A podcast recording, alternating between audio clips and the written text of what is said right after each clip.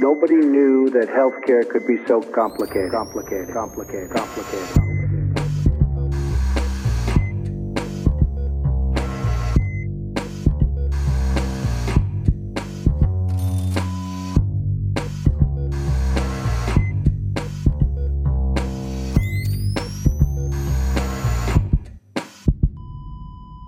Salut und herzlich willkommen zu Gesundheit macht Politik Episode 116 mit der Aufnahme ausnahmsweise mal an einem Samstag genauer und jetzt kannst du gerne Alaf oder Hilau oder wie auch immer ihr das gerne wollt reinwerfen am 11.11.2023 wieder ein Mikrofon für euch die Claudie Czernik feiert ihr eigentlich Fastnacht nee. oder Karneval? Nee, okay.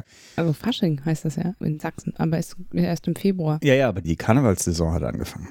Egal. Ja. Auch am Mikrofon. davon nichts mit. Der wahrscheinlich mit seinen Kindern dann doch eher feiernde Pascal Nulderik. Hallo Pascal. Köller Alaf. Köller.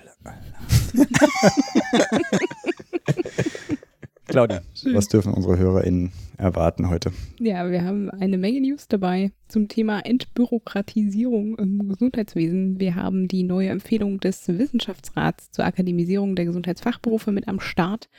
Pascal hat was mitgebracht zum Poolärzte-Urteil. Ich finde das immer so schön, weil ich einfach immer diese Assoziation habe von Ärztinnen im Pool, aber es geht um etwas anderes. Ja, es gibt kurz ein Update zur UPD, unabhängigen Patientenberatung. Wir haben noch eine Menge Kurznews mit dabei und für das Interview hat sich Philipp in die heiligen Hallen des BMG gewagt und gemeinsam mit Pascal, der dann online zugeschaltet war, haben sie Malte Schmieding und Christoph Wagenplast vom Referat 511 Grundsatzfragen neue Technologien und Datennutzung zum Gesundheitsdatennutzungsgesetz ausgefragt und ein ziemlich langes Interview produziert. Deswegen haben wir heute nur einen kurzen Murks mit dabei, aber auch wieder eine Kontaktanzeige. Und die hat wieder Pascal für uns rausgesucht und deswegen auch direkt der Ball an dich. Pascal, wie geht's dir denn eigentlich? Ich habe eine ziemlich volle Woche hinter mir und bin jetzt am Wochenende ist Anni auch unterwegs. Das heißt, ich habe die beiden Kids allein zu Hause und gestern war zum Beispiel Deutsche Akademie für Allgemeinmedizin der Bundesärztekammer. Da war ich dann online zugeschaltet als jetzt neues Mitglied dieser Wahlperiode sozusagen und musste dann aber auch einen Ticken früher gehen, weil ich dann mit den Kindern zum St. Martins Umzug gehen mhm, musste in der schön. Kita und da wir natürlich aufgedreht und später, also ein bisschen später im Bett und genau, heute war es auch Einkaufen und Geburtstag und morgen wird's auch voll und die ganze Woche war schon ziemlich voll. Allein der Montag war bei uns wie immer Sprechstunden Montag natürlich voll. Ja, das ist hm. einfach immer Montag so. Aber es war auch der Tag nach unserem einwöchigen Herbsturlaub. Jetzt kann man eigentlich sagen, hm. naja, eine Woche, das ist jetzt ja nicht so lange. Aber Allein ich habe über 50 Patienten gesehen am Montag. Wow. Kollege in der Praxis. Also es war einfach brutal voll. fühlt man sich immer, also ich, ich nenne das dann auch wirklich brutal, ja. Ich, für, also als Arbeitsbelastung ist es dann einfach hoch und du wirst ja auch mhm. probierst, jedem gerecht zu werden, jetzt nicht irgendwie gravierende Dinge zu übersehen. Genau, aber ja, so ist es schon mal und jetzt ist hoffentlich auch wieder ein bisschen ruhigeres äh, Fahrwasser. Hm. Ja, hoffentlich in, in Sichtweite für uns. Wie ist es bei dir, hm. Claudi? Na, ich will gar nicht über die letzte Woche sprechen, sondern über die kommende Woche. Die wird nämlich bei mir sehr spannend. Ich bin zum einen jetzt in Berlin am Dienstag auf dem oh. Therapiegipfel des Spitzenverband Heilmittelerbringende SHV, Spitzenverband Heilmittel, ich weiß immer nicht, Spitzenverband, eben, genau. Also es geht um und Logo. Genau. Und dann schließe ich die Woche ab in Göttingen, nämlich auf dem Forschungssymposium Physiotherapie in Göttingen, wo ich auch nochmal mein Masterarbeitsthema vorstellen darf. Und ja, bin da ganz gespannt. Vielleicht treffe ich ja da auch auf die ein oder andere Hörerin. Also ihr könnt euch da gern bemerkbar machen. Und ich hoffe, ich bringe da auch viel Input mit. So weit, so gut. Mhm. Und um das alles durchzustehen, war ich auch gleich mal in der Therme und war schön saunieren. Stichwort Poolärzte, ja. Hast du? Stichwort Poolärzte, genau. ich werde das Bild nicht mehr los, ne? Wie sieht's denn bei dir aus? Voller Kalender. Und ich hoffe, ich mache daraus jetzt anderthalb soziale Wochen, weil Claudi, vielleicht sehen wir uns ja am Dienstag. Ja, also noch geht es. Und dann an meinem Geburtstag werde ich in Heidelberg mhm. sein und hoffe, den Pascal zu treffen. Und naja, wir können uns nicht ganz die Kante geben, weil Pascal muss arbeiten, ich muss am nächsten Tag früh arbeiten, aber so ein bisschen die Kante geben. Ja, ja okay. ja, Kindersekt. Nur, dass die Erwartung klar ist, Pascal. Ja, also das ist so. Mhm. Ich hole so, wer ist das? Dürfte keine Art auch so ein bisschen Produktplacement, so Robbie Bubble oder so, kennst du das? Ja, habe ich ja gerade schon gesagt und habe mir jetzt ja. gerade überlegt, ob es cool ist, wir werden nicht gesprochen. Was ist denn das? Kenne ich nicht. Aber wir machen zu Zuckerzeugs. Zuckerzeugs ist auch gut. Alles wunderbar. Ab zu den News. Ja, ich habe was mitgebracht zum Bürokratieabbau, eines der großen Ziele der Legislaturperiode von Karl Lauterbach gefühlt. Jetzt endlich gibt es eine Vorlage von einem Eckpunktepapier vom BMG mit genau 72 Empfehlungen aus dem ambulanten und stationären Bereich für den Arzneimittel- und Hilfsmittelbereich und auch für die Langzeitpflege und Digitalisierung. Ja, die will ich jetzt nicht vorlesen, die 72 Empfehlungen. Wir haben hier einen Artikel verlinkt, wo die auch schon mal bekannt gegeben werden. Und darüber hinaus wurde auch bekannt, dass die Regierungskommission für eine moderne und bedarfsgerechte Krankenhausversorgung ebenfalls noch an Empfehlungen zum Bürokratieabbau arbeitet. Das heißt, wir werden da wahrscheinlich noch eine weitere Empfehlung bekommen, die sich dann eben nochmal auf den stationären Sektor mit beschränken wird. Also ja, wie gesagt, ein hehres Ziel. Ich habe mir vorhin mal so die Sachen durchgelesen, finde das immer schwierig, so von außen zu beurteilen, ob es am Ende mhm. dann wirklich so viel Bürokratie spart, was ja letztlich Zeit und personelle Ressourcen sind, hm, weil dann immer die Frage ist, wie es umgesetzt wird, ne? Und ob nicht dann wieder andere Sachen notwendig werden. Also ja, mal gucken. Aber wir wollen mal optimistisch bleiben. Immerhin sind diese Empfehlungen jetzt da. Mhm. Soll ich gleich mal weitermachen? Klar. Ich habe noch eine zweite News und zwar hat der Wissenschaftsrat wieder einmal Empfehlungen erarbeitet und zwar diesmal wieder die wissenschaftliche Qualifizierung in den Gesundheitsfachberufen in den Blick genommen. Ich glaube, die letzte Veröffentlichung ist von 2012 zu diesem Thema. Ne? Da kommt ja immer diese viel zitierte Akademisierungsquote von 10 bis 20 Prozent her, die man quasi empfiehlt. Ja, die Empfehlungen sind im Grunde nach die ähnlichen geblieben, mit nochmal mehr Nachdruck eben auch die Gesundheitsfachberufe entsprechend attraktiv zu gestalten, was natürlich auch bedeutet, dass da eine größere Autonomie und Entscheidungskompetenz dahinter stehen muss, wie das auch in vielen anderen Ländern außerhalb Deutschlands mhm. schon lange üblich ist und etabliert.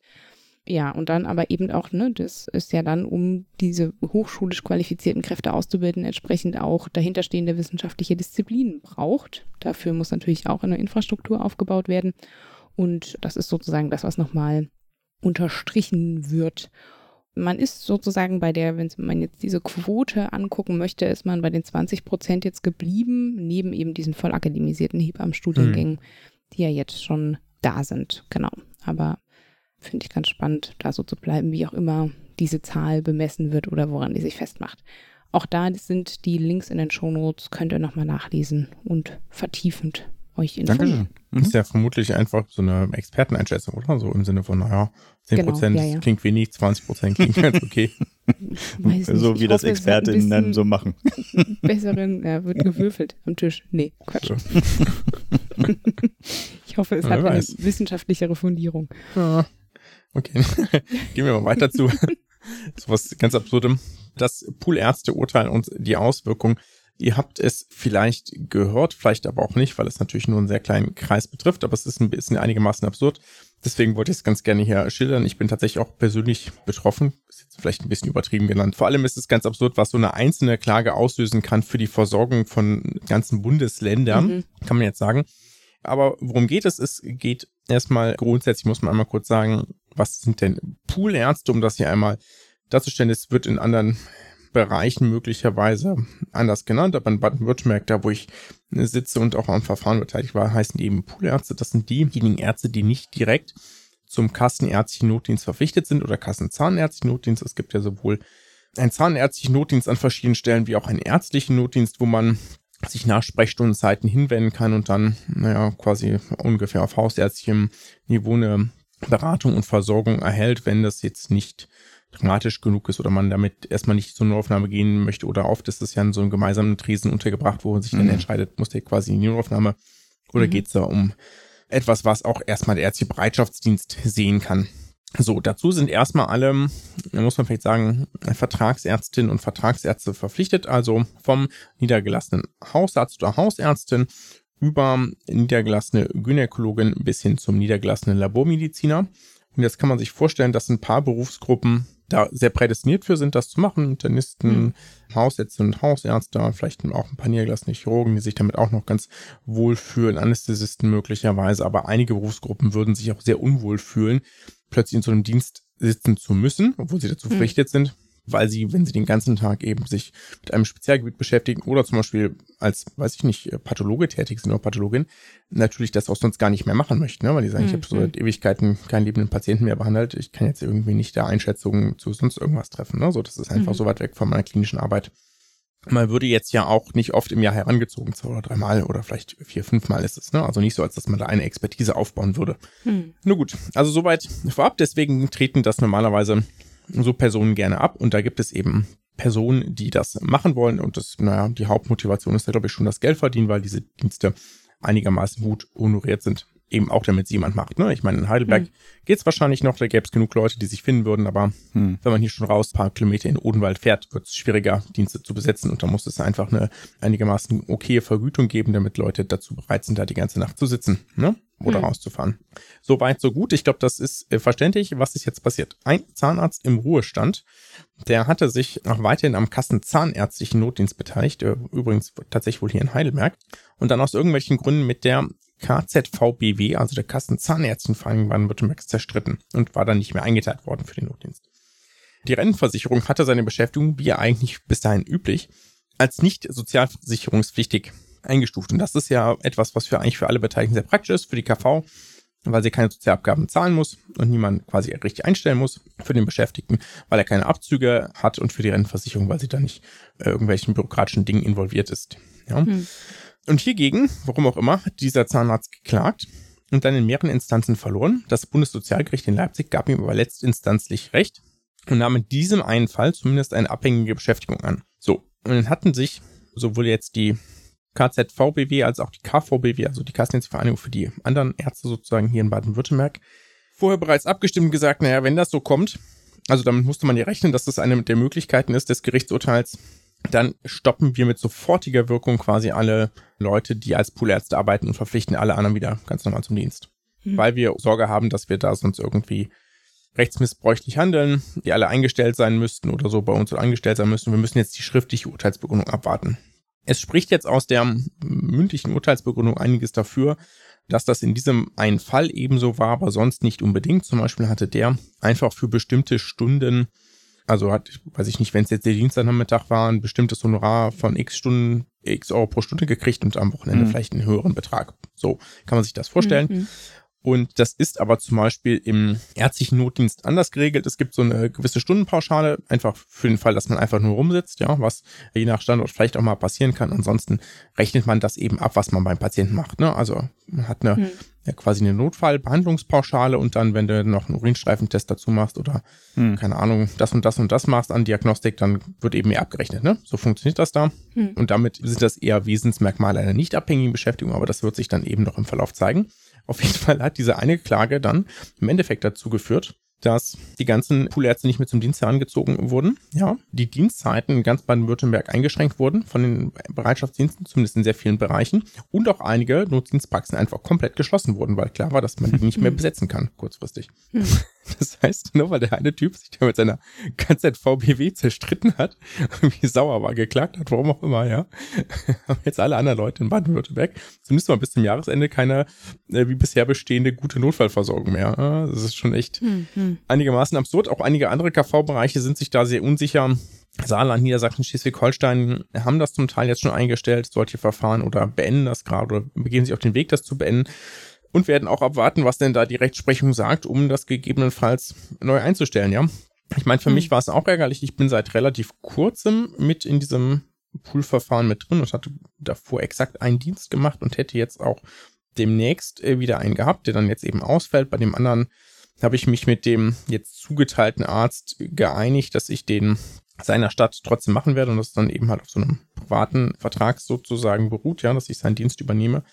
Da muss man dann eine entsprechende Variante finden, aber ja, so ein bisschen, bisschen schwierig. Hm. Ja, mal gucken, welche Wellen das noch weiterschlägt, ne? Aber ja, es ist ja vor allem noch nicht mal, also die Urteilsbegründung steht ja immer noch aus. Genau, ja. Schauen wir mal. Ja, genau. Es gibt natürlich irgendwie diverse Wünsche, wie man das regeln könnte, aber ich glaube, das führt jetzt hier zu weit und wird dann auch zu lange. machen wir lieber mal ein Update, wenn es da konkreteres gibt. Mhm. Apropos Update, ich wollte ein UPD-Update liefern, also zur unabhängigen Patientenberatung. Mhm. Es ist mittlerweile klar, dass es eine lückenlose, unabhängige Patientenberatung aufgrund der Verhakung der Akteure leider schon nicht mehr geben wird. Der Zug ist mhm. abgefahren, glaube ich. Jetzt stellt sich aber noch die Frage, wie groß wird denn diese Lücke sein? Also reden wir da über ein paar Wochen, Anfang des Jahres oder über eine längere Lücke. Und der GKV-Spitzenverband ist noch ein bisschen optimistisch und sagt, naja, zumindest bis zum 1.4., also drei Monate Lücke immerhin, kriegen wir vielleicht eine Grundstruktur der Beratung hin, auch weil wir wohl Beratungsleistungen outsourcen an dann bereits schon bestehende Stellen. geht aber zum Beispiel die Verbraucherzentrale Bundesverband, äh, oder der, na, ist ja auch egal. Auf jeden Fall der VZBV ging jetzt in einer Anhörung im Bundestag davon aus, dass man möglicherweise bis zu einem Jahr Beratungslücke hm. haben will und alles, das nur, weil die sich nicht hm. rechtzeitig einigen konnten. Ich glaube, es ist auch immer noch unklar, wann denn diese Stiftung dann komplett eingesetzt wird. Da muss man auch die ganzen Aufbau der Stiftung betreiben und dann ja auch noch das, die Beratungsangebote hm. irgendwie entwickeln und aufs Gleis setzen. Also da, ich bin jetzt mal, finde jetzt die GKV-Einschätzung schon auch sehr optimistisch. Wäre natürlich wünschenswert, wenn es nur drei Monate keine hm. Beratung mhm. gibt, obwohl es ja einigermaßen absurd ist, dass mit dieser ach ja, eigentlich ja sinnvollen Umstrukturierung, also in der Grundstruktur, dass eine andere Struktur gefunden werden musste. Hm. So etwas daraus kommt, das ist schon einigermaßen ärgerlich. Traurig. Mhm. Ja. ja. Okay. So, wir haben kurz News. Hm. Ich habe eine etwas erbauliche oder schöne Nachricht oder vielleicht auch jetzt für den November ganz gut, möchte ich ein Filmfestival ankündigen und zwar das Public Health Film Festival, was wieder stattfindet vom 21. bis zum 27. November. Zum einen in Präsenz in München, wer vor Ort ist, aber eben auch online. Es werden Filme gezeigt, die eben Einflussfaktoren auf Gesundheit thematisieren. Zum Beispiel kommt da der Film Der Rausch oder auch Die einsame Stadt. Und im Anschluss an die Filmvorführung gibt es dann immer eine Diskussionsrunde mit spannenden Diskutanten, die da nochmal ja, sozusagen den Film analysieren, auch auf die Determinanten für die Gesundheit hin. Finde ich sehr spannend. Link ist in den Show Notes.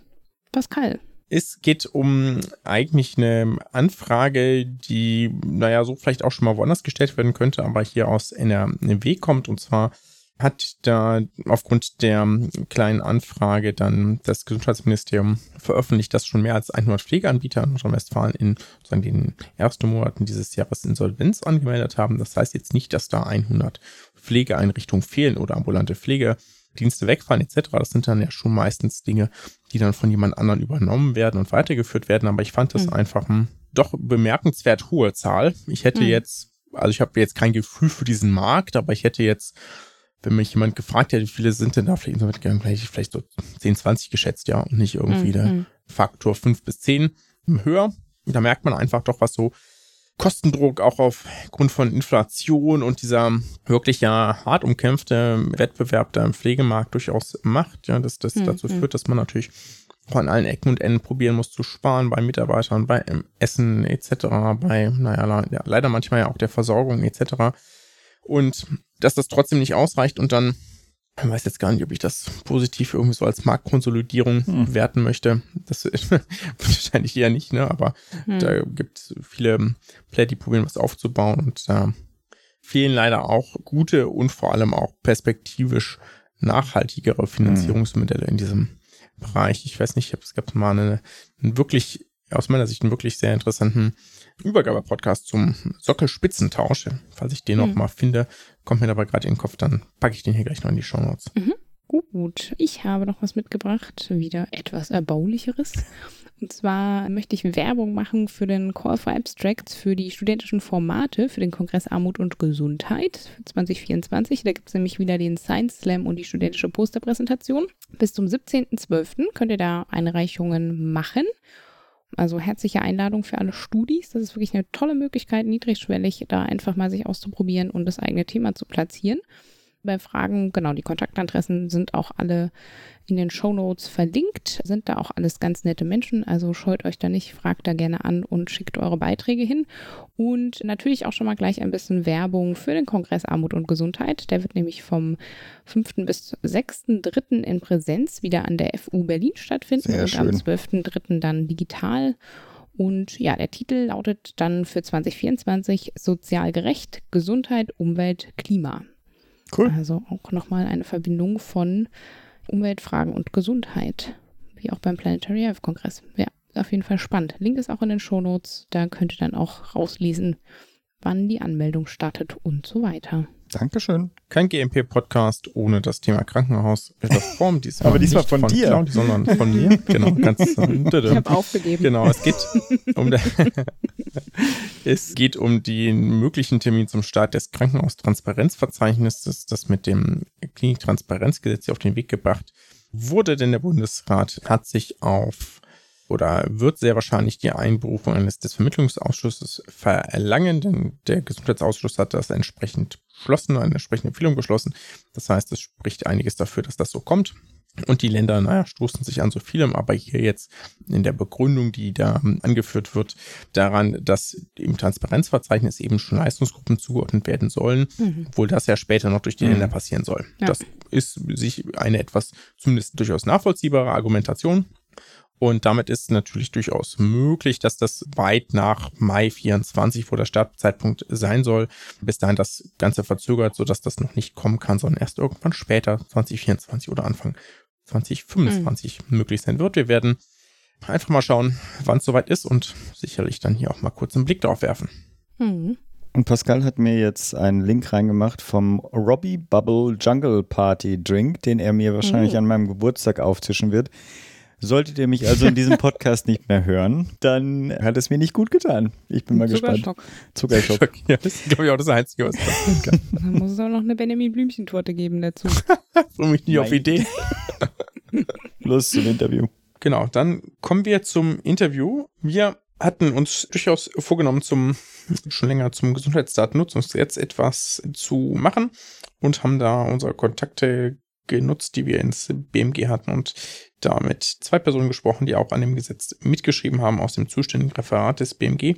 Und das ist natürlich klar, die haben, finden ihr Gesetz natürlich toll. Das kann gar nicht anders sein, aber ich glaube, das ist trotzdem ein interessantes Interview geworden, wo wir es leider etwas länger geworden, weil wir dann doch ein paar Dinge probieren, genauer zu verstehen und zu erklären.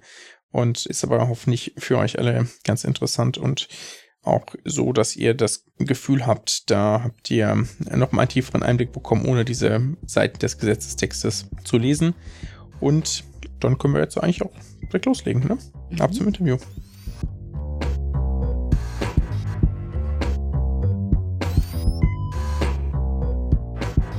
Wir sprechen heute mit Malte Schmiede und Christoph Wagenlast aus dem Referat 511 Grundsatzfragen für neue Technologien und Datennutzung im Bundesministerium für Gesundheit. Ganz herzlichen Dank, dass ihr Zeit für uns habt, Malte und Chris. Vielleicht stellt ihr euch zu Beginn einfach mal kurz selbst vor. Ja, danke für die Einladung, Pascal. Ich bin Malte Schmieding. Hallo in die Welt. Ich bin vom Hintergrund Arzt, habe in Berlin Medizin studiert, nach meinem Medizinstudium zwei Jahre in der Medizininformatik wissenschaftlich gearbeitet, ein Jahr in einer Hausarztpraxis, dann Master in Medizininformatik gemacht und bin jetzt seit Juni im Bundesministerium für Gesundheit als Referent für KI in der Medizin. Aber, sorry, weil du es im Vorgespräch schon gesagt hast, bist auch quasi Nachfolger von Pascal mal gewesen, ne? ja, ja, ja, genau. Da waren wir noch beide Studierende, genau. genau, als ich Medizinstudent war, war ich auch engagiert in der Bundesvertretung der Medizinstudierenden und war, ich kann es nicht genau beschwören, aber ich glaube, es war der Nachnachfolger von dir, Pascal, als ja, Bundeskoordinator gut, gut, Gesundheitspolitik. Okay. Genau. Chris? Ja, vielen Dank für die Einladung auch von mir. Mein Name ist Chris Wagenblast. Ich bin Jurist und Referent in Referat 511. Das Ganze jetzt seit ungefähr drei Jahren. Ich beschäftige mich hier im BMG vor allem mit den Themen rechtliche Fragen der Nutzung von Gesundheitsdaten. Mhm. mhm. Das Ganze sowohl im nationalen Kontext als auch im europäischen Kontext, war aber auch bei diversen weiteren Themen involviert, beispielsweise die Anwendung, die Nutzung von künstlicher Intelligenz im Gesundheitswesen, da natürlich die mhm. rechtlichen mhm. Fragen, die Regulierung, die dazu gerade auf europäischer Ebene läuft und auch diverses weitere. Habe ich das jetzt irgendwie verpasst? Hintergrund, aber kein Mediziner. Nee, ich bin ah. kein Mediziner, ich bin tatsächlich Jurist und muss es auch insbesondere, geben. ja, muss es leider auch geben. Nein, also wir sind tatsächlich ein, ein sehr, sehr diverses Team mit ganz vielen verschiedenen Hintergründen.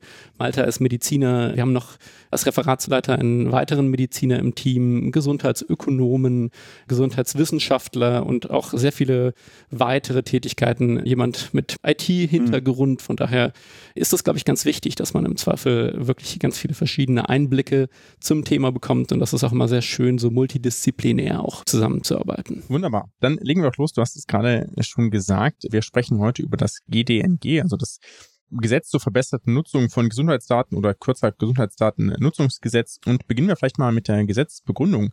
Können wir in Deutschland denn nicht jetzt schon Gesundheitsdaten zur Versorgung oder Forschung nutzen? Wo hakt es da denn so bei uns, dass ihr ein Gesetz verfasst habt? Ja, auf jeden Fall kann man auch jetzt schon mit Gesundheitsdaten forschen. Aber jeder, der das schon mal gemacht hat, wird sagen, dass da noch ganz viel Luft nach oben ist. Einerseits, sage ich mal, liegen Gesundheitsdaten sehr vereinzelt oder in Silos, wie wir das nennen. Mhm. Und da würde Verknüpfung von Datenbeständen helfen. Außerdem gibt es eine große Rechtsunklarheit oft. Also zum Beispiel zu fragen, wie darf ich mit den Daten, die ich aus der Versorgung eigentlich habe, darf ich die auch beforschen und gibt es dann Einschränkungen, wie brauche ich dafür eine Einwilligung etc. Und dann regelt das Gesundheitsdatennutzungsgesetz nicht nur Bestehendes neu, sondern es bahnt auch wirklich Neues an. Also zum Beispiel, dass mit EPA-Daten geforscht mhm. werden kann und wie mit denen geforscht werden kann und auch der europäische Anschluss an den europäischen Gesundheitsdatenraum, der gerade auch sich in Ausarbeitung befindet. Gut. Chris, möchtest du ergänzen? Sehr gerne, genau. Also tatsächlich ist es ja wirklich schon so, das klang ein bisschen an. Es gibt natürlich Möglichkeiten, mhm. Gesundheitsdaten zu forschen, schon jetzt. Wir haben in Deutschland eine relativ breite Registerlandschaft. Natürlich ist es auch immer möglich, mit Einwilligung der betroffenen Personen zu forschen. Zum Beispiel im Rahmen von klinischen Studien passiert das natürlich. Und es gibt auch allgemein schon gesetzliche Regelungen, die Forschung zum Beispiel mit Sozialdaten erlauben. Ja, dennoch ist es tatsächlich so, wir fallen ein bisschen ab im mhm. internationalen Vergleich. Mhm. Und nicht nur im internationalen Vergleich mit den Staaten außerhalb Europas, sondern eben auch mit europäischen Nachbarn, was wirklich die Möglichkeit zur Datennutzung angeht Dabei ist es nicht so, dass das jetzt unbedingt nur ein, wie es oft klingt, DSGVO-Problem ist. Mhm. Äh, die Datennutzung scheitert nicht an der DSGVO. Es ist tatsächlich so, dass die relativ forschungsfreundlich ist. Mhm. Und das äh, scheint ja auch in vielen anderen europäischen Nachbarstaaten, die ebenso der DSGVO unterliegen, deutlich besser zu klappen. Und das ist eben ein Thema, dem wir uns dann natürlich im GDNG annehmen wollen. Ich höre aus dem, was ihr beide sagt, dass ihr mhm. sozusagen euch die Situation bewusst seid, dass es sozusagen nicht nur im europäischen, aber internationalen Vergleich nicht so doll ausgeht gesehen hatte.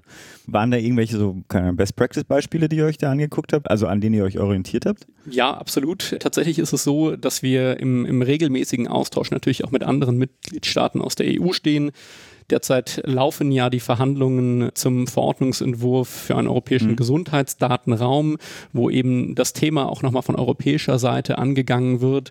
Wir sind tatsächlich als Referat auch an den Verhandlungen beteiligt, als federführendes Referat hier im, im BMG mhm. und Tatsächlich ist es so, dass wir uns dann natürlich sehr genau angucken, was funktioniert in den anderen ja. Mitgliedstaaten, vielleicht auf Basis von ähnlichen Überlegungen, wie wir sie natürlich haben und gucken uns dann natürlich auch sehr viel ab, sind aber auch mit Staaten außerhalb der EU in Austausch. Beispiele sind Israel, die da natürlich insbesondere im Rahmen der Forschung mhm. während der Covid-19-Pandemie genau. natürlich ja, ja. oft genannt wurden als, sag ich mal, Positivbeispiel. Da ist aber auch tatsächlich sehr viel möglich. Anderes Beispiel ist natürlich die USA, die natürlich ein ganz anderes System haben. Aber auch da gucken wir natürlich sehr genau hin, wie das alles funktionieren kann. Das sind so die Staaten außerhalb Europas, aber innerhalb der EU, das ist natürlich ich sage mal, ein, ein laufendes Schauen und Lernen mhm. in alle Richtungen. Und da gibt es natürlich auch ganz unterschiedliche Modelle in den einzelnen Mitgliedstaaten. Es ist aber natürlich so, dass insbesondere die nordischen Staaten da natürlich im Bereich Gesundheitsdatennutzung oft wirklich Positivbeispiele sind. Ich mache mal eine ganz praktische Frage. Heißt das, ihr seid ständig in, keine Ahnung, Brüssel, wo auch immer unterwegs oder heißt das tatsächlich das Büffeln von Berichten am Schreibtisch? Also dürft ihr auch mal in den Flieger steigen und mal andere Luft als Berlin jetzt schnuppern. Also tatsächlich ist es so, dass für die Verhandlungen in Brüssel zum europäischen Gesundheitsdatenraum natürlich oft irgendwo auch mhm. jemand anreisen muss. Das ist natürlich immer dann notwendig, wenn tatsächlich ein fachlicher Grund besteht. Mhm. Aber für Verhandlungen ist das im Zweifel sehr notwendig. Ich denke, das leuchtet ein. Ja. Wir sind aber tatsächlich auch, ich sage mal jetzt als Beispiel, mit Kollegen aus den USA, mit Kollegen aus Israel und auch aus anderen europäischen mhm. Mitgliedstaaten auch sonst in Kontakt. Das mhm. ist einfach ganz regelmäßig so, cool. Dass man natürlich auch für die europäischen Abstimmungen gucken muss, wo im Zweifel dann die Lösungen mhm. herkommen. Die müssen natürlich erarbeitet werden. Und es ist nicht so, dass man da jetzt andauernd in der Welt rumreist. Das okay. darf man sich absolut nicht so vorstellen. Da haben wir auch gar keine Zeit für. Aber das hat jetzt ein bisschen außen vor gelassen, dass er tatsächlich mal in den Flieger gestiegen ist und den Minister bei der USA-Reise begleitet oh, hat. Nice. Letzten Monat war das Ja, schon? genau. Also tatsächlich war das eine ausgesprochen interessante Reise und da entsprechend auch nochmal wirklich mitzubekommen, was in anderen Mitgliedstaaten möglich ist, in der EU oder in anderen, sag ich mal, Ländern natürlich wie den USA möglich ist, ist schon teilweise beeindruckend. Mhm. Auf der anderen Seite ist das Gras immer etwas grüner. Alles ist natürlich in keinem Mitgliedstaat möglich. In Europa und auch in den USA nicht. Von daher, ich würde mal sagen, wir in Deutschland mhm. wollen halt hier im GDNG zumindest einen Teil von ja. unseren Aufgaben angehen und das ja. ganze Thema eben auch nochmal wirklich entscheidend voranbringen mhm. und natürlich auch für Deutschland die Datennutzung da, wo sie im Interesse der Allgemeinheit ist, wirklich mhm. ermöglichen. Pascal, es tut mir so leid, dass ich das so ja, die Tour gemacht habe. Genau, kommen wir mal von den, den Job-Opportunities im BMG ein bisschen zurück zum, zum Gesetz. Das Kernstück des Gesetzes oder eines der Kernstücke ist ja die Einrichtung einer Datenzugangs- und Koordinierungsstelle für Gesundheitsdaten beim B-Farm. Was soll die denn machen? Vielleicht gehen wir das einfach mal so ein bisschen ganz kurz durch. Vielleicht fange ich direkt mal an, indem ich die Frage nicht beantworte, sondern sage, was sie nicht tun soll. Politiker. Okay, Nein, äh, kein Politiker, äh, Verwaltungsmitarbeiter. Okay, also, okay. Nein, also was soll sie nicht tun? Sie soll zunächst einmal keine Daten halten, keine Gesundheitsdaten, keine personenbezogenen mhm. Gesundheitsdaten zumindest. Das heißt, sie ist ein Stück weit der zentrale Player in der Gesundheitsdateninfrastruktur. Aber die Gesundheitsdaten liegen in Deutschland eben sehr, sehr verteilt. Wir haben ein föderales mhm. System und das ist in unseren Augen auch gut so, dass wir ein föderales System bei Gesundheitsdaten haben. Irgendwie müssen wir aber sicherstellen, dass in diesem föderalen System jemand den Überblick behält, wo denn die ganzen Gesundheitsdaten liegen und wie natürlich darauf zugegriffen werden kann unter den mhm. jeweiligen gesetzlichen ja. Anforderungen. Und da kommt eben dieser zentrale Player, die Datenzugangs- und Koordinierungsstelle für Gesundheitsdaten ins Spiel. Die hat zunächst einmal eine relativ stark beratende Funktion. Das heißt, mhm. sie ist der Ansprechpartner für Forschende, die eine Forschungsfrage haben, aber im Zweifel noch nicht genau wissen, welche Daten sie im Zweifel brauchen, welche Daten sie bekommen okay, können. schon so früh. Ähm, schon so früh und dann können sie sich im Zweifel an diese Datenzugangs- und Koordinierungsstelle für Gesundheitsdaten wenden, werden dort beraten. Eine der wichtigsten Aufgaben der Datenzugangs- und Koordinierungsstelle ist es einen... Was ist das für eine Abkürzung? DZK. DZK. Hast du jetzt gerade erfunden oder äh, ist das... So, ja, in ganz äh, verwaltungstechnischer Manier habe ich jetzt einfach mal eine Abkürzung erfunden. Ich habe sie schon mal gelesen. Es kann sein, dass ich sie gelesen habe, weil ich sie selber geschrieben habe. also DZKFG oder so so, das würde ja auch mal wieder wunderbar passen. Na gut, Chris. Tatsächlich entstehen aber Abkürzungen manchmal eben so hemdsärmlich. Eine der wichtigsten Aufgaben ist tatsächlich auch einen Metadatenkatalog zu führen. Metadatenkatalog, mhm. was ist das? Das kann man sich so ein bisschen vorstellen wie eine Landkarte der Gesundheitsdaten mhm. in Deutschland. Welche Daten liegen eigentlich wo? Das soll eben diese Zugangsstelle erst einmal schaffen und natürlich führen unter Beteiligung von den datenhaltenden Stellen, die es natürlich in Deutschland gibt. Und auf Basis dieses Metadatenkatalogs kann dann eben eine Beratung erfolgen. Welche Daten braucht der einzelne Forschende, die einzelne Forschende? Welche Daten sind denn überhaupt verfügbar? Verfügbar. Da gibt es ja sehr unterschiedliche rechtliche Anforderungen. Und auf Basis dieser Beratung muss dann natürlich der Forschende für sich entscheiden, möchte ich einen Antrag vielleicht bei einem Register bei einem anderen Datenhalter stellen. Und das ist dann eben der nächste Schritt. Und auch bei dieser Antragstellung soll die Datenzugangsstelle unterstützen. Mhm. Sie wird aber erst einmal mit Ausnahme von ein, zwei kleinen Fällen nicht darüber entscheiden, ob denn der mhm. Datenzugang gewährt wird. Auch das passiert wie schon bisher hauptsächlich bei der datenhaltenden Stelle, die natürlich okay. auch über den Zugang entscheidet. Das Ganze ist, ich sage mal, ein erster Schritt. Das kann sich in der Zukunft noch weiterentwickeln. Das wiederum hängt natürlich auch sehr stark davon ab, wie sich der europäische Rahmen mit dem europäischen Gesundheitsdatenraum natürlich entwickelt. Auch da gibt es ein sehr ähnliches Konzept. Da heißt das Health Data Access Body und eben einen solchen Health Data Access Body soll unsere Datenzugangs- und Koordinierungsstelle darstellen. Ich sehe schon, das hatten wir eigentlich nur so vorgehabt, wenn wir Zeit haben. Dazu werden wir dann wohl auf jeden Fall nochmal kommen, dass wir auf den EHDS schauen. Vielleicht jetzt einmal so ein bisschen zusammengefasst. Das heißt, was wir auf jeden Fall schon mal mitnehmen können, auch für einige, die da sicherlich Sorge vorhaben. Das heißt, es gibt keine zentrale Datenbank, das kann man, glaube ich, klar sagen, ne, in der dann irgendwie alles gesammelt wird. Es werden ja wenn auch Datenbanken, sondern es gibt weiterhin zum Beispiel das lokale Krebsregister und dann, weiß ich nicht, das Endoprothetikregister und x andere Register und die Krankenkassendaten. Und wenn ich jetzt irgendeine Forschungsfrage habe, kann ich sagen, passen Sie mal auf, ich habe folgendes Anliegen und ich würde dazu ganz gerne diese und diese Quellen nutzen und dann können die sagen, ja, passen Sie mal auf, das passt. Oder es gibt da noch eine weitere Quelle, die dafür sinnvoll wäre zu beantworten der Forschungsfrage. Und dann können auch darüber dann sozusagen diese Daten über die DZK, um das direkt aufzugreifen, erhalten. Ja. ja, genau. Also, Sehr gut. Dann, ja, bitte. Sorry, bevor ich hier direkt weiterhusche. Nein, also ich hätte nur bei dem Begriff erhalten spezifiziert, dass es um die Verfügbarmachung geht. Aber mhm. der Unterschied deutet wahrscheinlich eine Frage an, die, die auf den Lippen liegt, nämlich wie das Ganze sicher gestaltet werden kann. Genau, ja. Das wäre wär sozusagen das, was nachgefolgt wäre, ne? weil selbst wenn es jetzt nicht zentral ist, wird es ja sicherlich Personen geben, einige Menschen, die Sorgen haben vor Datenverlusten oder auch das sozusagen verfehlende Anonymität. Was habt ihr denn da vorgesehen, wie das sicher gestaltet werden kann? Genau, also vielleicht in einem Satz da eine sehr plastische Antwort, also warum ich auch gerade die Unterscheidung hier gemacht habe zwischen Verfügbarmachung und Erhalten von Daten. Also die dezentrale Dateninfrastruktur, die wir hier aufbauen, wird es dem Antragsteller, also wer mit den Daten dann forschen möchte, ermöglichen, Daten in einer sicheren Verarbeitungsumgebung verarbeiten zu dürfen, also beforschen mhm. zu dürfen aber er wird, es gibt keine Excel-Tabelle, die dann rausgeschickt wird. Und dann heißt es, ah, danke mhm. für deinen Antrag, äh, ist genehmigt worden. Jetzt kriegst du hier deinen USB-Stick per Post oder du mhm. kriegst eine E-Mail oder so, sondern quasi man mhm. arbeitet in einer sicheren, aber auch natürlich kontrollierten Arbeitsumgebung.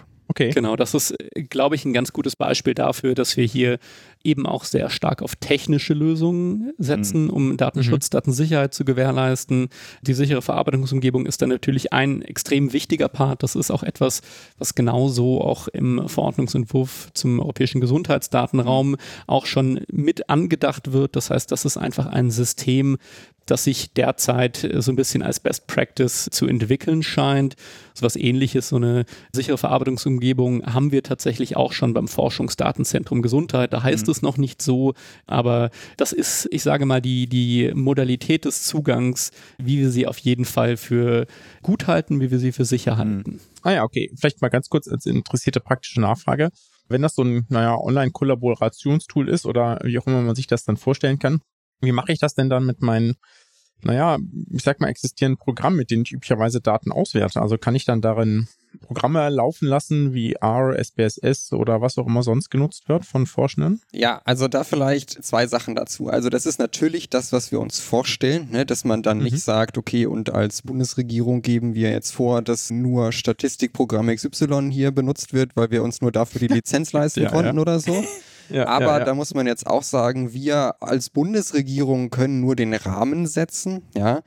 Im Gesetzgebungsverfahren wird da auf ein bisschen höherer Flugebene etwas möglich gemacht, was dann nachgelagert in einer Rechtsverordnung auch noch konkretisiert wird und dann später wird das Ganze umgesetzt, ja, und in der Umsetzung stellen sich natürlich dann die Detailfragen von, okay, wie kann ich sicherstellen, dass die Leute nicht nur R, sondern auch Python nutzen können und wie kann mhm. ich sicherstellen, dass die Leute ihren bestehenden Code, den sie schon irgendwie haben, da nicht neu schreiben müssen, mhm. sondern möglichst einfach mhm. integrieren.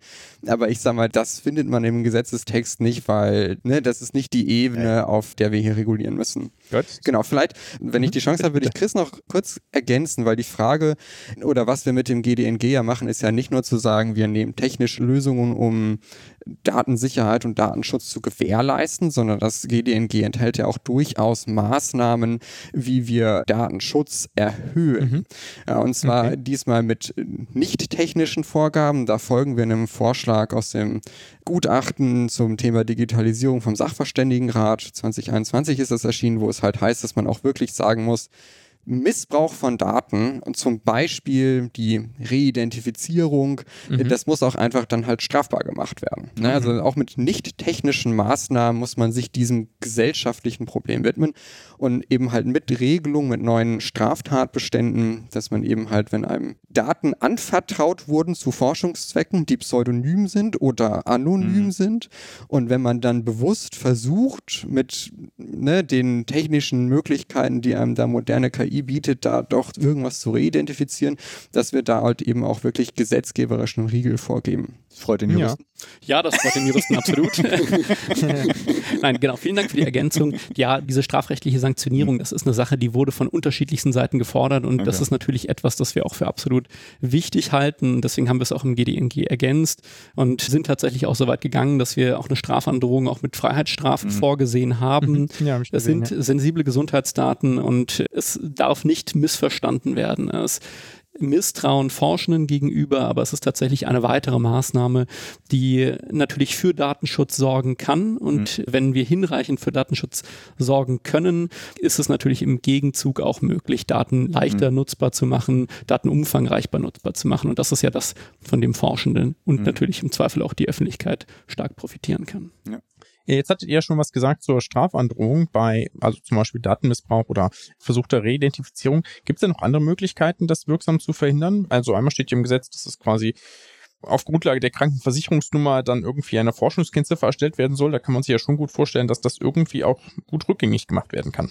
Also, ich werde jetzt nichts zu äh, Entschlüsselungsverfahren sagen und Verschlüsselungsverfahren, mhm. aber um sich das vielleicht mal plastisch vorzustellen. Wir brauchen einen gemeinsamen Identifikator, ja, also quasi des Patienten Versicherte in Datensatz 1 abgeglichen werden können in Datensatz 2 und gesagt wird, ah, das ist der gleiche Patient mhm, ne, oder genau. der gleiche Versicherte, das wird zusammengeführt. Und dafür wollen wir nicht einfach die Versichertennummer nehmen, sondern ich sage mal eine verschlüsselte Form davon. Aber, und das ist jetzt auch ganz wichtig, wenn diese Datensätze dann zusammengeführt werden. Oder, um das jetzt mal sehr technisch zu sagen, für die Leute da mit Programmiervorerfahrung, also wenn man diese Tabellen gejoint hat, ja, dann wird der gemeinsame Identifikator, also diese verschlüsselte Versichertennummer, wird rausgenommen. Das heißt, die wird gar nicht am Ende, wer auch immer da mit den Daten arbeitet, dem wird das gar nicht angezeigt. Der, sondern mhm. der kriegt nur den verknüpften Datensatz.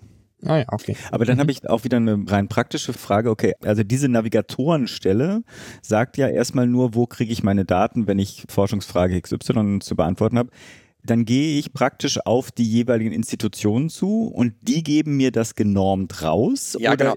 Weil also, das klingt ja alles nach einem Prozess, die mhm. bestimmt nicht krankenkassenübergreifend klar geregelt ist bis jetzt. Ne?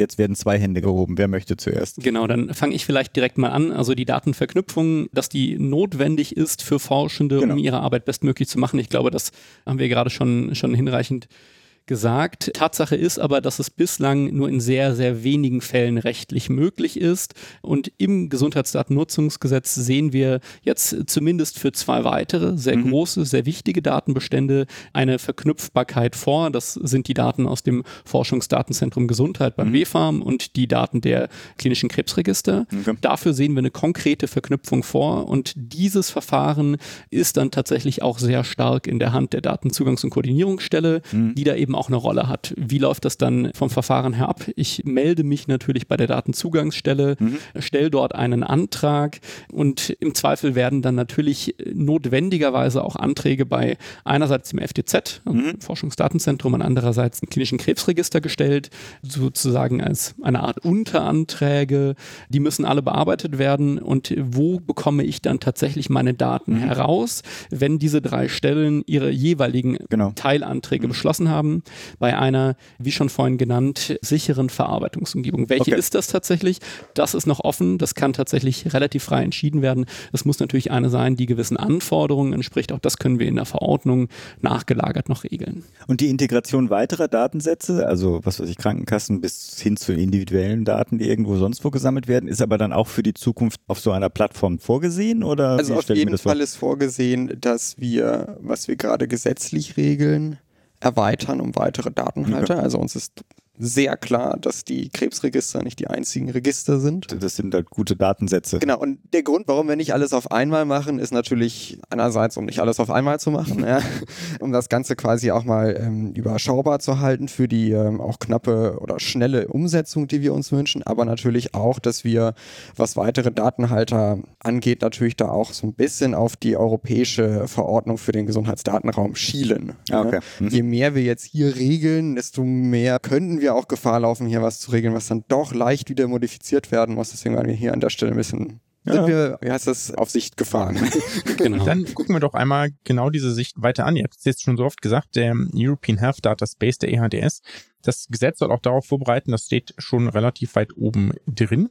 Könnt ihr kurz sagen, was das werden soll? Wir können es jetzt vielleicht nicht zu ausführlich machen, zumal ja noch einiges unklar ist und was da vorbereitet wird mit dem Gesetz? Genau, wir sagen hier immer relativ deutlich, dass GDNG hat die Doppelrolle. Einerseits, wie eben angesprochen, wir bereiten den EHDS vor. Andererseits wollen wir dringende Bedarfe an der Datennutzung in Deutschland, die es jetzt schon gibt, auch ein bisschen adressieren. Mhm.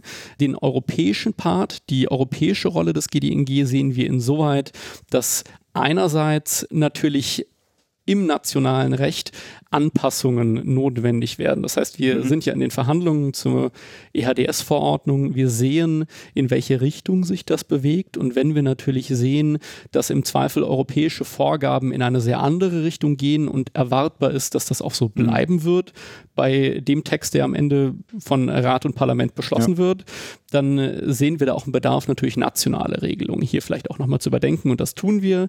Ein Beispiel, das ich da nennen möchte, ist, dass wir beim Forschungsdatenzentrum Gesundheit, das ist jetzt schon gesetzlich geregelt, im GDNG ja einerseits auf die abschließende Liste der Nutzungsberechtigten verzichten mhm. ähm, und auf der anderen Seite die Zwecke, zu denen man Datenzugang bekommen kann, auch ein Stück weit modifizieren, teilweise erweitern.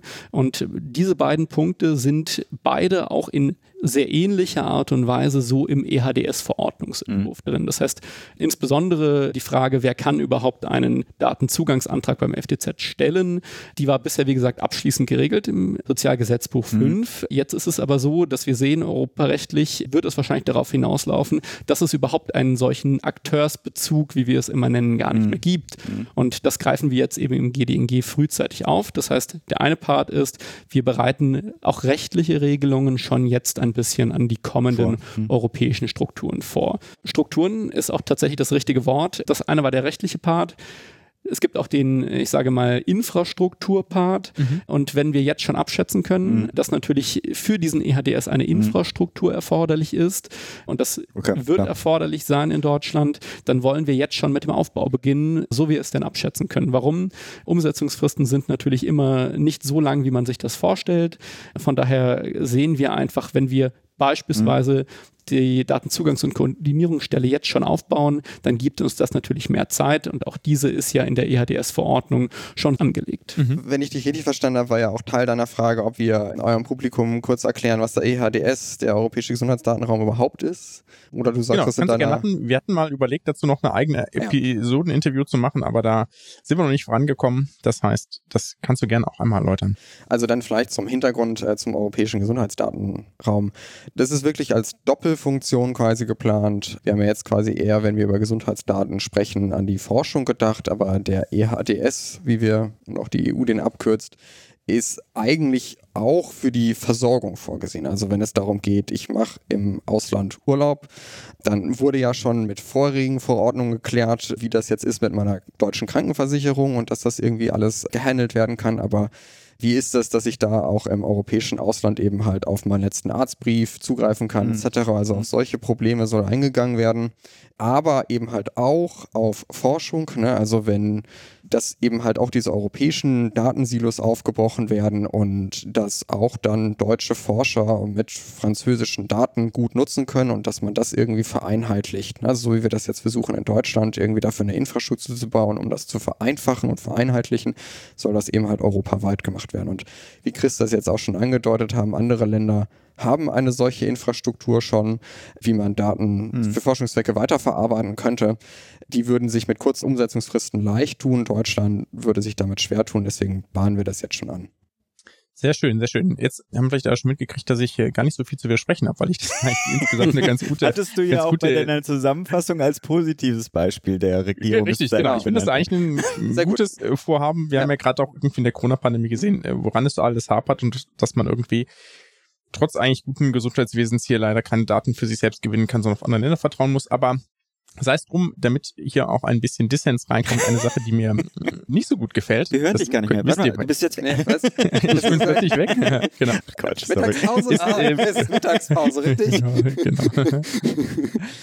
Ist der ähm, geplante neue Paragraph 25b für das SGB 5, also der eine datengeschützte Erkennung individueller Gesundheitsrisiken durch Krankenkassen und Pflegenkassen vorsieht. Da sträuben sich ganz ehrlich mir so als, naja, hausärztlich praktisch tätiger Arzt die Nackenhaare etwas. Ich sehe natürlich den Punkt dahinter, dass man aus vielen Daten, die man vorliegen hat, möglicherweise besser Risiken etc. abschätzen kann, als wenn eben nur ein Teil der Daten möglicherweise ärztlicherseits vorliegt. Ich sehe aber andere Punkte irgendwie viel sinnvoller, denn wofür ich dann so ein bisschen Sorge habe, ich sage es vielleicht einfach mal so direkt sind so hm, Dinge, dass Krankenkassen dann ja auf AMTS sozusagen, also Arzneimitteltherapiesicherheit, Dinge hinweisen dürfen oder auf Risiken für bestimmte Erkrankungen etc. Und dann denke ich so, das kann auch total schief gehen. Dann kommen Patienten noch verunsicherter irgendwie in die Ausarztpraxis und sagen, sie haben irgendwie einen Brief von ihrer Krankenkasse bekommen und da steht drin, dass sie möglicherweise ein falsches Medikament einnehmen. Und dann darf ich denen eine Viertelstunde lang erklären, warum sie kein falsches Medikament einnehmen, sondern die Krankenkasse einfach unvollständige Datensätze hat und deshalb keine Ahnung hat, was sie für Medikamente einnehmen. Ja, also da denke ich so, das wird irgendwie. Aber es könnte ja auch äh, sein, dass sie ein falsches Medikament einnehmen. Sowas soll ja vorkommen. Na. Ja, aber dann ist ja die Frage, warum das nicht sozusagen, ja, ja. Äh, das wird ja eh sozusagen mit dem E-Rezept-Fachdienst irgendwie sinnvoller in der EPA abgebildet, sodass man da am besten Überblick kriegt. Also da denke ich so, das ist irgendwie nicht der, nicht der richtige Weg. Abgesehen davon, dass ich mir natürlich irgendwie verbitten würde, so dass die Krankenkasse sich dann meine Therapie einmischt. Aber darauf könnt ihr jetzt ja einmal eingehen, dann können wir, können wir mal schauen, ob wir, ob wir da auf einen gemeinsamen Nenner kommen oder dabei bleiben, dass wir uns da einfach nicht einer Meinung sind. Wir verstehen deine Kritik auf jeden Fall als Chance, dich zu überzeugen, ja. genau, also die Regelung 25b wurde in den letzten Monaten natürlich auch schon rezipiert. Das haben wir mhm. tatsächlich auch erwartet. Ich glaube, Nackenhaare müssen sich da aber bei niemandem aufstellen. Was wird im Zweifel hier geregelt. Geregelt wird faktisch nur, dass die Krankenkassen eben für bestimmte Zwecke, ich glaube, du hattest eben auch schon ein paar genannt, die Daten, die sie ohnehin haben, auswerten dürfen, um möglicherweise ein Risiko bei Versicherten zu identifizieren und müssen dann im Zweifel auf ein solches Risiko den Versicherten auch hinweisen. Wesentliche neue Risiken sehen wir da aber tatsächlich nicht. Im Zweifel, ich hatte es schon angesprochen, werden von den Kassen nur die Daten verarbeitet, die die Kasse natürlich ohnehin schon hat. Das sind natürlich nicht alle Daten und man kann aus diesen Daten natürlich nicht absolut alles, nicht jede Erkrankung, nicht jedes Risiko einwandfrei identifizieren. Das ist ganz klar, das ist uns klar, das ist den Kassen natürlich noch viel besser klar. Aber, und ich glaube, das, das kam gerade eben auch schon ein bisschen raus, es gibt natürlich Fälle, in denen es sehr wohl möglich ist. Mhm. Und wir glauben einfach, dass es ein Stück weit auch nicht im Interesse der Versicherten ist, wenn wir hier Daten, die vorliegen, Daten, die für bestimmte Zwecke zumindest geeignet sind, einfach nicht nutzen. Und was wir hier vorgesehen haben, ist erstmal ein ich sage mal, ein kleiner Use Case oder eine Reihe von kleinen Use Cases für ganz bestimmte vorgesehene Zwecke. Und ich glaube auch nicht, dass man da wirklich befürchten muss, dass die Kassen im Zweifel zu viel Verunsicherung reinbringen. Wir sehen das eher als Chance dafür, dass jemand, der vielleicht nicht so oft zum Arzt geht, mhm. auf ein Risiko hingewiesen wird und dann tatsächlich mal einen Leistungserbringer aufsucht. Und wir haben es sehr deutlich gemacht im Rechtstext, dass was die Kassen hier tun, auf keinen Fall in die Therapiefreiheit der Ärztinnen und Ärzte eingreifen darf. Was sie tun, ist nur einen Hinweis geben, verbunden mhm. mit der Anregung, der unverbindlichen Anregung an den Versicherten, einen Leistungserbringer aufzusuchen. Das heißt, wir weisen eher in die Richtung der Ärztinnen mhm. und Ärzte, damit sie ihre Kompetenzen natürlich hier bestmöglich auch an den Versicherten bringen können. Und bevor ich das jetzt ergänze, lasse ich gerne Pascal dich erstmal wieder widersprechen. Ja, nee, also, ja, genau. Also ich, ich habe natürlich auch auf Freud gelesen, dass das sozusagen das Eingreifen sozusagen hier Therapiefreiheit unzulässig ist. Diese Ergänzung habe ich zur Kenntnis genommen im Kabinettsentwurf und fand das auch sehr gut. Jetzt vielleicht einmal ein konkretes Beispiel. Also was ich mir zum Beispiel eher wünschen würde, ist, dass sich Krankenkassen einfach ihren Versicherten dann sagen, so passen Sie mal auf, Sie sind jetzt 50, ab jetzt können Sie Darmkrebsvorsorge machen. Ja, oder Sie sind jetzt 45, ab jetzt können Sie Prostatakrebsvorsorge machen, ab jetzt sind Sie so und so viel, jetzt haben Sie Anspruch auf Gesundheitsuntersuchungen alle drei Jahre. Ne? Also so etwas wäre durchaus irgendwie etwas, was auch schon möglich wäre, aber dann bisher nicht gemacht werden durfte und jetzt erst dann möglich wird? Oder wie darf ich das verstehen? Nein, das ist falsch zu sagen, dass sie das bisher nicht hätten machen dürfen. Ein bisschen versteckt im Sozialgesetzbuch gibt es den Paragraph 68b, der Versorgungsinnovationen regelt, in dem drin steht, dass Krankenkassen auf ihre Versicherten auf individuell geeignete Versorgungsinnovation hinweisen dürfen und dieser Satz ist ergänzt oder sonstige Versorgungsleistungen. Das heißt, die Möglichkeit, Personen gezielt Hinweise zu geben, bestünde schon.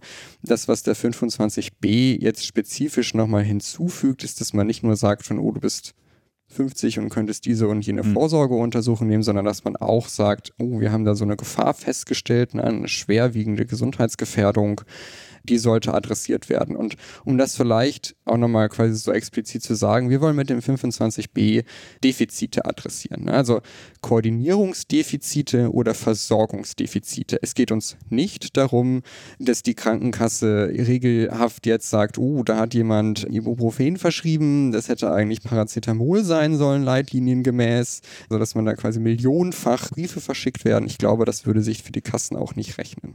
Ja. Vielleicht, um es einmal konkreter zu machen oder gucken wir, ob wir das Zeichen hinkriegen. Wir haben ein ganz gutes, in der Hausarztpraxis ein ziemlich gutes Impfprogramm und das so, sozusagen zieht aus unserer elektronischen Patientendokumentation schon die Diagnosen raus und schlägt dann vor, sozusagen, welche Gesundheitsrisiken bei diesem Versicherten, bei diesem Patientin bestehen, sodass daraufhin die Impfempfehlungen angepasst werden. Das heißt, wir schauen die dann auch immer einmal durch und das ist natürlich relativ fortschrittlich, macht aber auch eine Menge Murks. Und so ein bisschen so einen Murks würde ich mit so einer Regelung vielleicht auch ein bisschen befürchten. Ja, nehmen wir mal an, ich habe irgendwie, es gibt einen Patienten, der hat Bauchultraschall erhalten, dann eine Leberzyste ist aufgefallen, wird dokumentiert im ICD-10, daraus übernimmt das Impfprogramm dann aber, dass da irgendeine sonstige Erkrankung der Leber vorliegt mhm. und stuft diesen Patienten als chronisch leberkrank ein, weil das ist ja eine Dauerdiagnose.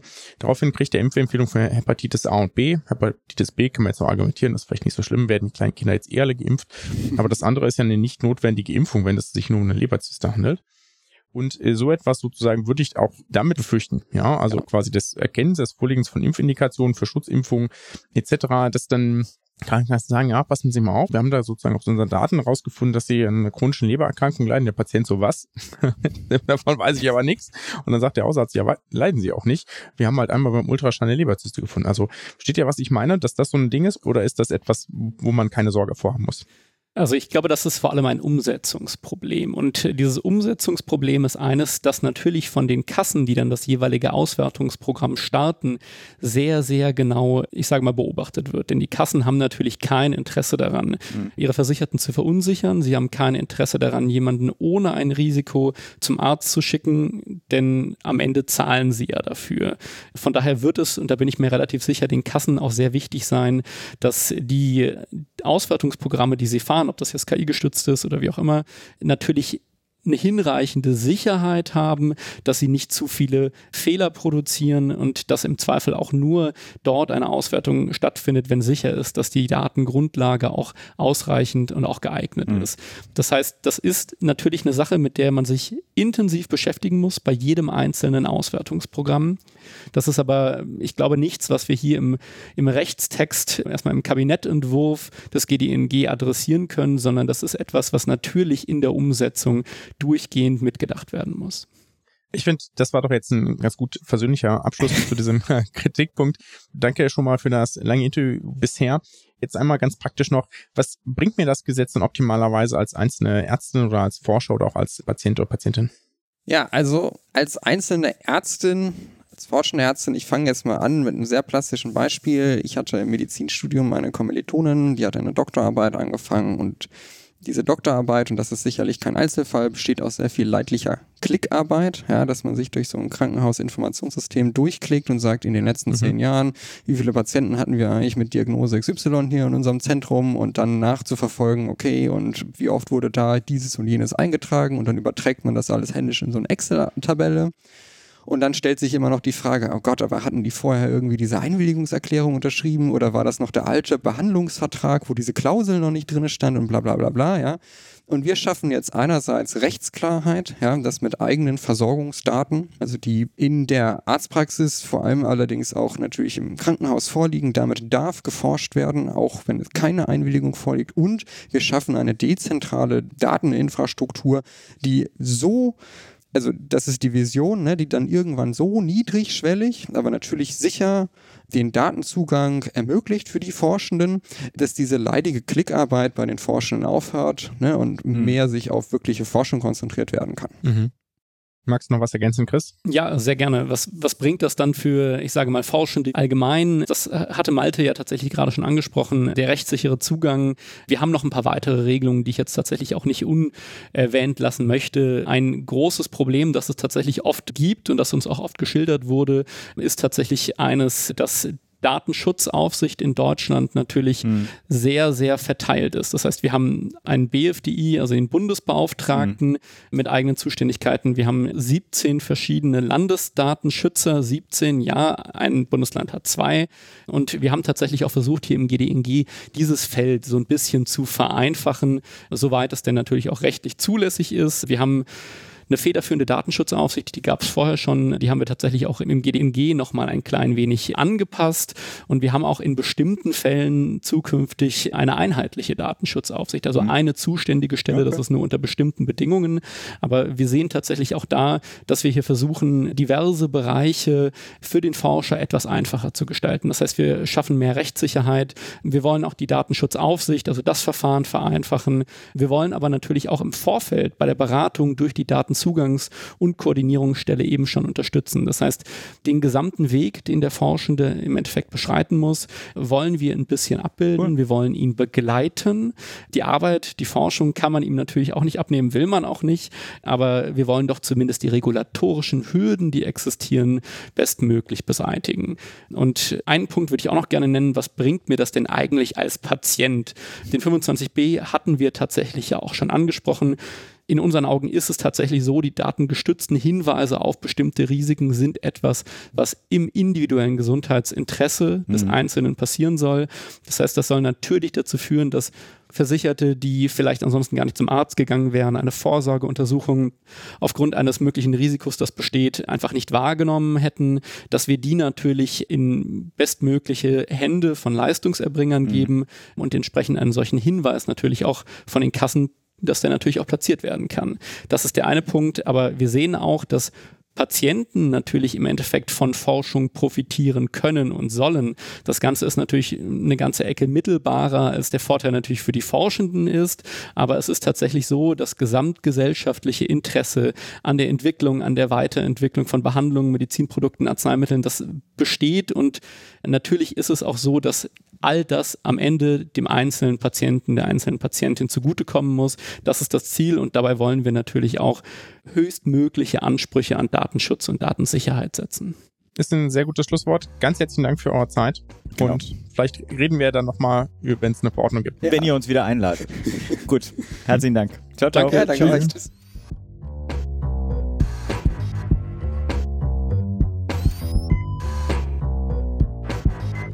Also an der Stelle auch nochmal herzlichen Dank an die beiden und auch an die Gastfreundschaft. Ich muss auch sagen, wir sind gerne oder ich bin gerne sozusagen Gab's vor Ort. Gute Häppchen, oder? Es gab kein Häppchen. Also, ah, okay, schade. fürs nächste Mal euch beiden, ja. Referat 511, ja, auch ein Häppchen, aber ich habe was zu trinken bekommen. Es wird eine nette Atmosphäre, gerne mhm. wieder da und ich muss auch sagen, die Gespräche machen dann auch nochmal einen Tick mehr Spaß, wenn man sich gegenüber sitzt. Mhm. Aber jetzt genug und wir können mit dem Medizinmux weitermachen. Today's doctors, drugs, and medical devices truly work medical miracles. But there are some as phony as a $3 bill. Pascal, was hast du denn mitgebracht?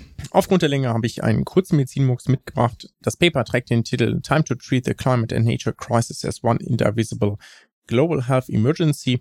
Und das ist ausnahmsweise kein tatsächlich Paper, wie ich gerade gesagt habe, sondern ein Editorial. Mhm. Das zeigt euch in über 200 wissenschaftlichen medizinischen Fachgesellschaften, Fachgesellschaften, was schreibe ich denn da?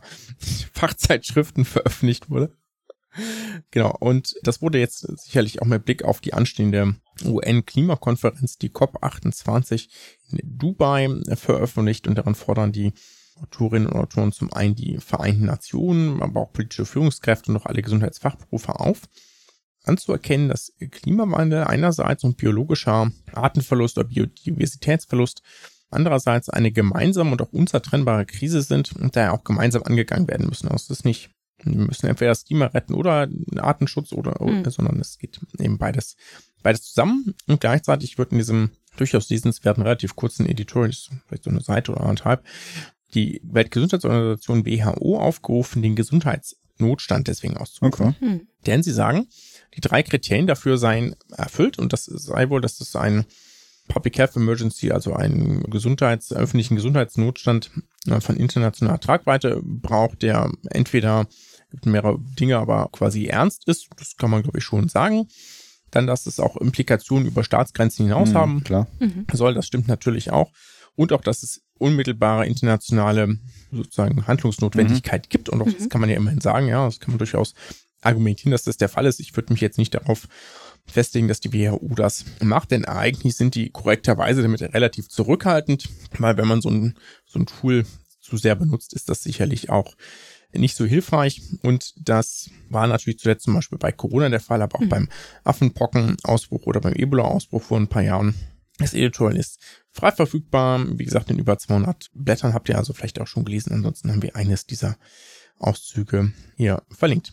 Wenn die WHO das jetzt ausrufen würde, hätte das allerdings auch keine unmittelbare Konsequenz. Mhm. Denn aber ein Statement zumindest. Die Länder sollten mhm. dann zwar was machen, aber sie dürfen eben selbst entscheiden, was sie dann machen. Mhm. Die Mitgliedsländer der WHO, wie das nun mal so ist. Sehr schön. Kurz, knapp, Na gut. gut und die schöne Kontaktanzeige. Ich muss zugeben, ich habe die Zeit vorhin genutzt, die mal schon vorzulesen. War sehr, sehr nett, aber jetzt bist du dran. Ja, ich werde, ist relativ lang, ich lese einen Teil daraus vor.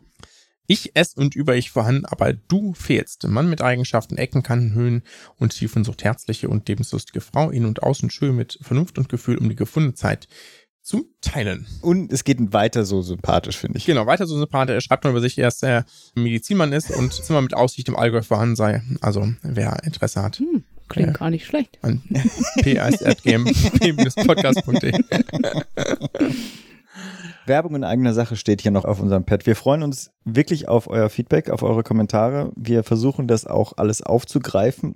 Ansonsten natürlich Bewertungen auf den Plattformen eures Vertrauens und natürlich gerne auch, wenn wir das posten, gerne ein Retweet ist es ja nicht dann, also weil Twitter vermeide ich ein. Nee, auch das, das nicht. Ein LinkedIn weiter posten, wo auch immer ihr uns seht. Verbreitet es. Wir freuen uns drüber. Ein Rix. Ein Rix. Jetzt reicht's aber. Sorry. Wir sind Samstagabend. Heute ist die Episode ein bisschen komisch geworden. Ihr da draußen, bleibt gesund. Macht gesund.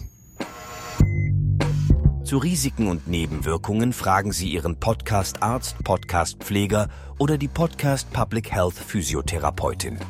Nobody knew that healthcare could be so complicated, complicated, complicated, complicated.